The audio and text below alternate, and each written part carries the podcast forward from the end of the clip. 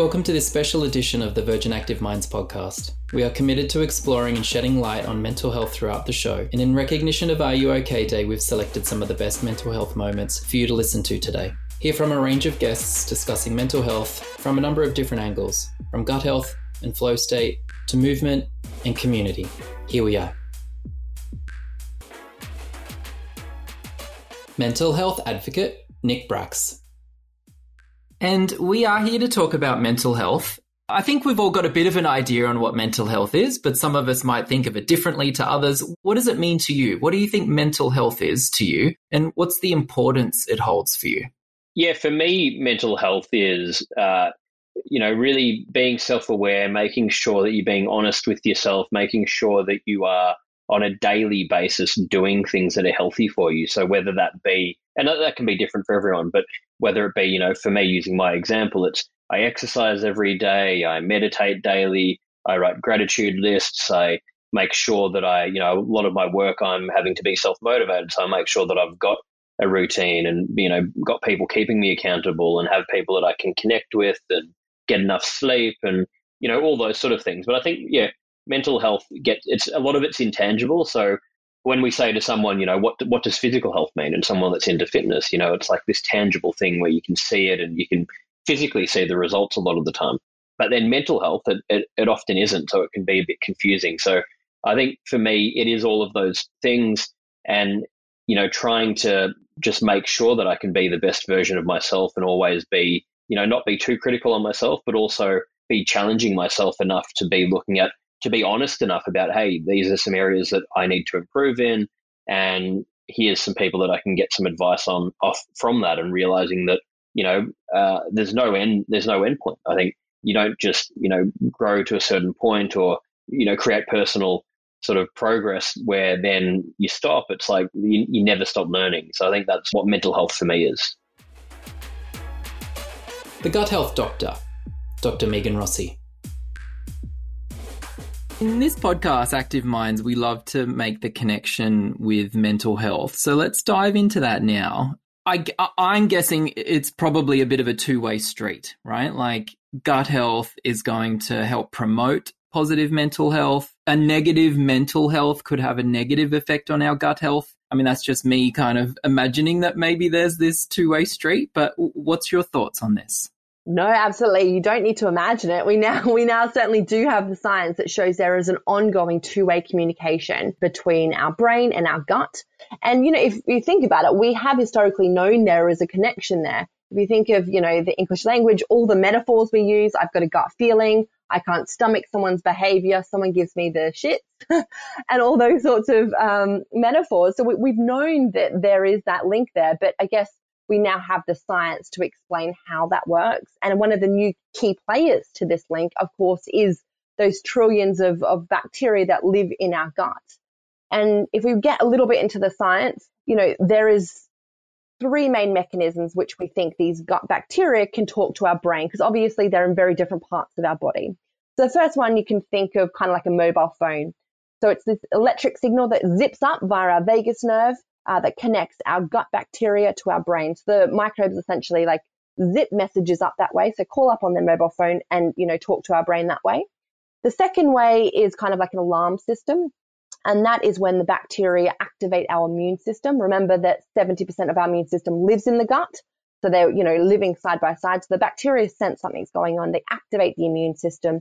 The immune system then produces all inflammatory markers which then can, you know, alert our brain uh, that something's going on. And then this third uh, pathway um, is where the bacteria actually produce chemicals. So when they eat things like that fiber, they digest the fiber, they produce these beneficial chemicals, which then get into our blood, and that can then some of them pass that blood brain barrier. So that's kind of like the postal service. So there's three ways which we think the bacteria can talk to the brain. So the mobile phone, the alarm system, and that postal service. And we now, you know, have these really remarkable clinical trials, uh, which shows that how we nourish our gut bacteria can have a very uh, significant and clinically meaningful impact on our mental health. And, you know, I talk about this in a lot more depth in my book, but um, just very quickly, uh, a landmark study uh, was undertaken by some brilliant researchers in Australia, leading the way uh, from the Food and Mood Institute, um, led by uh, Professor Jacka. And what they did, it was called the SMILES trial, is they randomized people who had actually moderate to severe depression, so they had diagnosed depression, to either getting this gut boosting diet, um, which was very much a Mediterranean diet, and I'll talk a little bit more about what that was, or this con- or they had this control group, which is like a um, kind of a counseling group. And having that counseling group was actually really, really important to make sure any benefit in the diet group wasn't because they were seeing the dietitian or the researcher, but actually because of the food. So two groups, one was diet, one was a control counseling group, and they followed either the diet or the counseling group for 12 weeks. Then they came back and they reassessed their mental health using these validated questionnaires. And what they found in the diet group, 32% of them had a significant improvement in their depression scores, which would classify them as no longer clinically depressed. In the control group, uh, that was only 8%. And I just, I love quoting that study because I just think it's such a powerful way to show that people with, you know, moderate to severe diagnosed depression were able to really change, you know, their outlook on depression via nourishing their gut through the right nutrition. Now, just as a disclosure, all patients stayed on the medication. So if people listening to this on medication, certainly don't just stop that and go cold, go cold turkey with diet.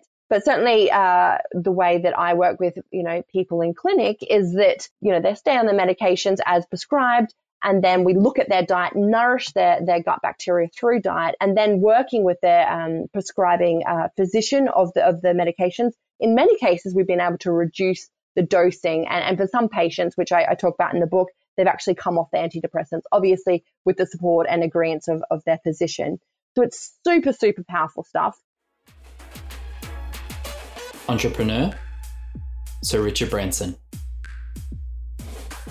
If you could recommend three things to our listeners in regards to well-being, mental health, physical health, what would those three things be? I mean, do everything you can to get a good night's sleep. I mean, you know that, that that's good uh, surround yourself with friends that you can lean on and and um, family that you can lean on um, and celebrate the good times together and and help you get through the bad times and just do everything you can to just find the time to get to keep fit. I mean, you know, people think that they're not going to be able to find the time to keep fit. Uh, they're too busy. Um, but actually, you know, if you do find the time to keep fit, you're going to be able to fit in an extra two or three hours uh, into your day. So you know, it pays it pays for itself many times over. And then I'll just add a fourth, and that is that it, it is important to sort of set yourself a, a, a regime. I basically go to the gym pretty well every day, but uh, for half an hour or so. But um, if you if I if I miss one day, most likely that'd be okay. But if I miss you know two days, then, and, and, this applies to everybody. People then think, oh well, maybe I won't bother this week. You know, so uh, you know, so I think you know either go every day or every other day, uh, and just try to make sure that you have you have a routine and you you stick with it. Because once a routine's broken, it's it's difficult to get back on track. Um, in the same way that you know, if somebody, for instance, has given up drink or you know you know been to a drug rehabilitation center, and if they you know if they lapse you know lapse once it's, it's, just so much more difficult to get back on track. So i think you know try to try to have some relatively strict rules. Um, uh, but make sure it's you, are doing something you you actually enjoy and i think you can get a lot of enjoyment from it um, if you're doing it with the right people. Neuroscientist dr paul taylor mental health is a is always a massive thing and it's even more so right now post 2020 and into 2021. Um, I've heard you talk um, about another two things um, mm-hmm. attention mm-hmm. and flow yeah. state. And again, comes to yoga, these are big things for us. Um, so, can you talk to us a bit about that? Like, you know, having or being, you know, being attentive yeah. and being in flow and how that can uh, work with or around um, any mental health issues or that feeling of discontent or unhappiness. Yeah. So, so let me take flow state first. So, um, flow was was actually created by a psychologist called uh, Mihaly Csikszentmihalyi, right? And him and and Seligman had something to do with it as well. And and and the tr- true flow state, it is where the demands on you are are quite high, but your skills are also quite high. And and you go into this this this kind of altered state, slightly altered state of consciousness where where time just kind of disappears and and and everything just flows beautifully. So um an athlete, you know, performing well, that is is flow state. Um, doing certain types of yoga would introduce um, flow state as well. So there needs to be challenge there, but there also needs to be high skill, right? So so that is what right. what flow, the real um, academic um, version of flow was all about. And then there are you know there's versions that that people talk about, but it's being highly engaged in the present moment right? Where you're not, your mind is not right. wandering um, you're highly engaged in the present moment and it's generally driven by that i'm doing something that's hard but i have the skills right and, and there's a very nice graph people can google about flow and you'll see how everything changes when you either um, th- there's too much um, challenge and not enough skill or too much skill not enough challenge that's boredom right so that mm-hmm. that that is that's flow and um, attention I think is hugely, hugely important. And it, it's a real tool that, that, that we can use for, for mental health, right? So our brain, my, your brain, my brain, everybody else's brain, it, it's basically, it's a thought producing machine. And there are certain stimuli in the environment that will stimulate us to have certain thoughts, right? So let's take anxiety, depression, poor mental health. You ask people with anxiety or depression, they want to get rid of their anxiety or their depression. And, and, and it's really quite interesting. Um, uh, my wife has, uh, she's qualified in Japanese psychology, and I had her, her mentor on my podcast, um, Greg, and, and, and he talked about anxiety is where we are overly concerned and focused on, and our attention is, is all on the future. And depression is very much about the past and having our attention on the past. Uh, and, and it's really about the ability to shift our attention. Um, that you're having these negative thoughts. And some people say, I just want to get rid of the bad thoughts. I want to get rid of the negativity. I want to get rid of the anxiety. And in, certainly in Japanese psychology, which is very similar to acceptance commitment therapy, it's not about getting rid of them. It's about making room um, for those thoughts, but it's really about where you put your attention. So you can choose to pay attention to those negative thoughts. And when you do, it gets worse, right? Overthinkers will know this. When they start over analyzing mm-hmm. something and they're paying attention to it more and more, uh, it grows, it right? Grows. You feed it. Yeah. You're thinking about stuff that makes you sad and you pay attention to it it gets worse. The depression gets worse when you focus on your depression. The anxiety gets worse when you focus on the anxiety. So in these modalities, in acceptance commitment therapy, Japanese psychology, and also Stoicism, Stoic philosophy, they're, they're all about where you choose to focus your attention, right? And, and, Viktor Frankl, um, who's a Jewish psychiatrist who was imprisoned in Auschwitz, um, you know, created a new type of psychotherapy based on the horror. Said we all have the ability to choose um, how we react to our circumstances, so we can choose where we put our attention. And so there are a number of techniques, um, um grounding techniques, like when you find yourself ruminating in those negative thoughts or, or anxiety, is just like look for the color blue right? That, and I get people to do it right now. Just look around you, look, see, see where you can see the color brew. This is also about, you know, focus on your breath, put your attention on your breath, put your attention on external stuff, right? Rather than internal, because people who are depressed and, and anxious, their experience becomes very internalized. So one of the tools that a, that a good coach can do is teaching them to take that attention from a, an internal experience to an external experience. And whether it's using breathing or looking for the color blue or dropping anchor or a number of different tools to just shift your attention. And, and then it's linked to the whole idea uh, of what needs to be done, right? And that, and that is stoic in nature. And it's also Japanese psychology and acceptance commitment therapy. They all are in violent agreement about this as well. Is yes, I feel shit. Yes, I'm having negative thoughts However, I'm going to shift my attention away from that and what needs to be done right now. Like what what towards move that we talked about earlier? What towards move can I do right now? Right. Okay, I'm feeling shit. Yeah. I don't feel like going to the gym, but what could I do right now? yeah, I, I could probably do 30 squats. Let's do that. And let's focus all our attention on doing that. So it's just about gaining control of your attention, I think is, is hugely, hugely important for people. Director of Curriculum at Precision Nutrition, Krista Scott Dixon. And another thing that can potentially help to hold the project together is support, right? Community, family, partner, coach. We have a saying around precision nutrition, which is that the best athletes have the most coaches. And it's interesting because like regular people tend to think of coaches, some, not, not everyone thinks this way, but many people feel like, well, if I have to go and get coaching or, or counseling or therapy or whatever it is, if I have to get help, then somehow it's because I have failed or I am weak. Like it signals some deficiency in me that I can't do it all myself. And I think this is like a very Western philosophy kind of idea, right? That we have this misconception that somehow as an individual, we should be able to know and do everything, which is ludicrous. Like I can't fly a plane, I can't build a road. Like I, I rely on other people to do these things for me, right?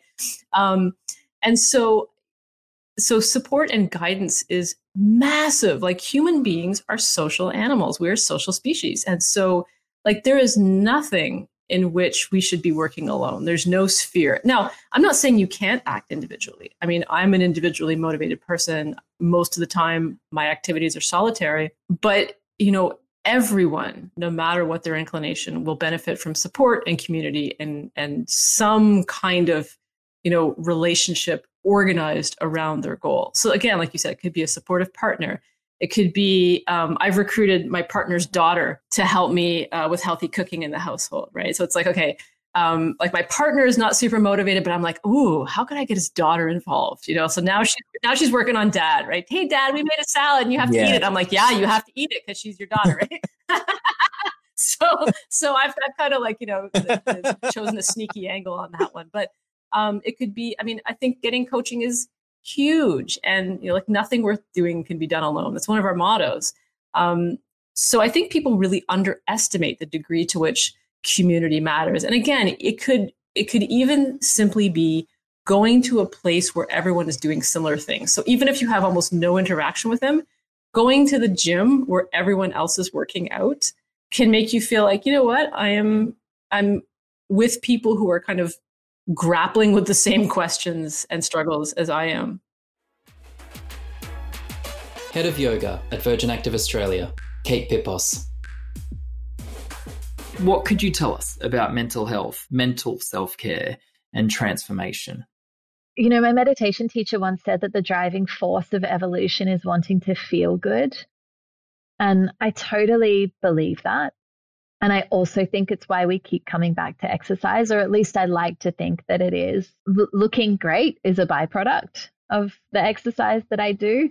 For me, I, have really discovered that I have to move every single day. It's it's non-negotiable. I know that if even I get to the second day of not moving, and I discovered this through an injury last year, I get sad. I get stuck. I get really just like, oh, you know, there's all the science around serotonin and dopamine and and you know endorphins and all of those things that I'm sure you guys can Google and get the actual science behind it. I think just that wanting to feel good, it's, kind of an addiction as well, I guess. That is really an, a, mental mantra, right? Wanting to feel good is something that does come from the inside. Wanting to look good, a bit more of an external thing, but wanting to feel good and making that the reason that you get up and you move there is nothing more powerful than that i don't think. And and recognizing that you really deserve to feel good i think that's another piece of it right? You know i, I like myself enough and enjoy my own company enough and care for myself enough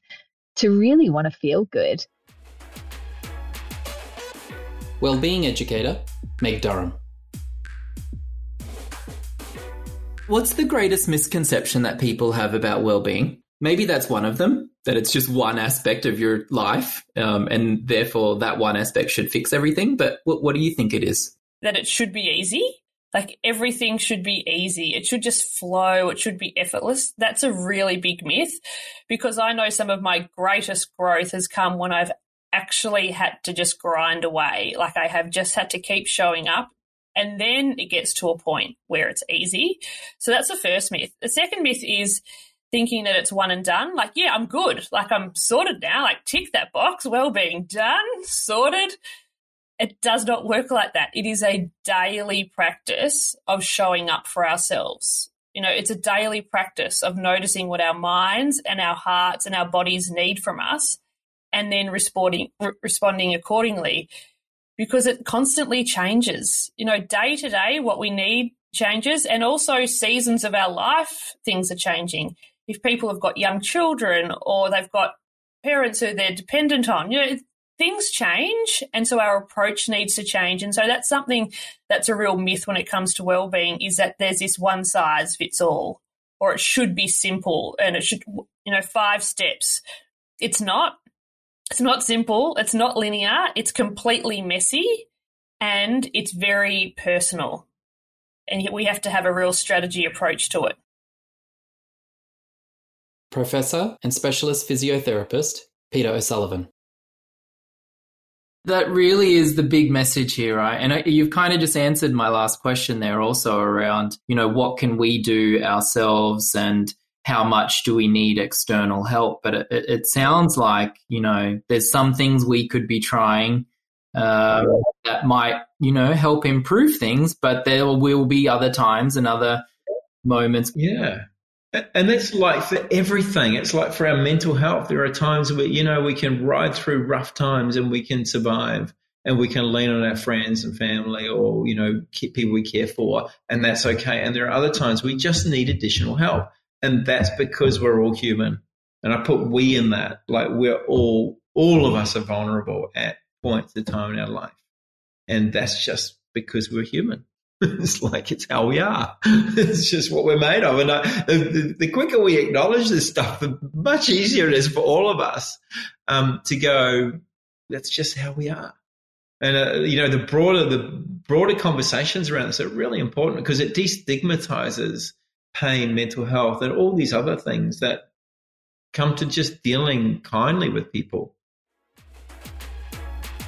Our understanding of, our commitment to, and the nourishment of our mental health is key to our overall well-being. As I'm sure you've discovered and already understand, mental health plays an important role in absolutely every corner of our lives.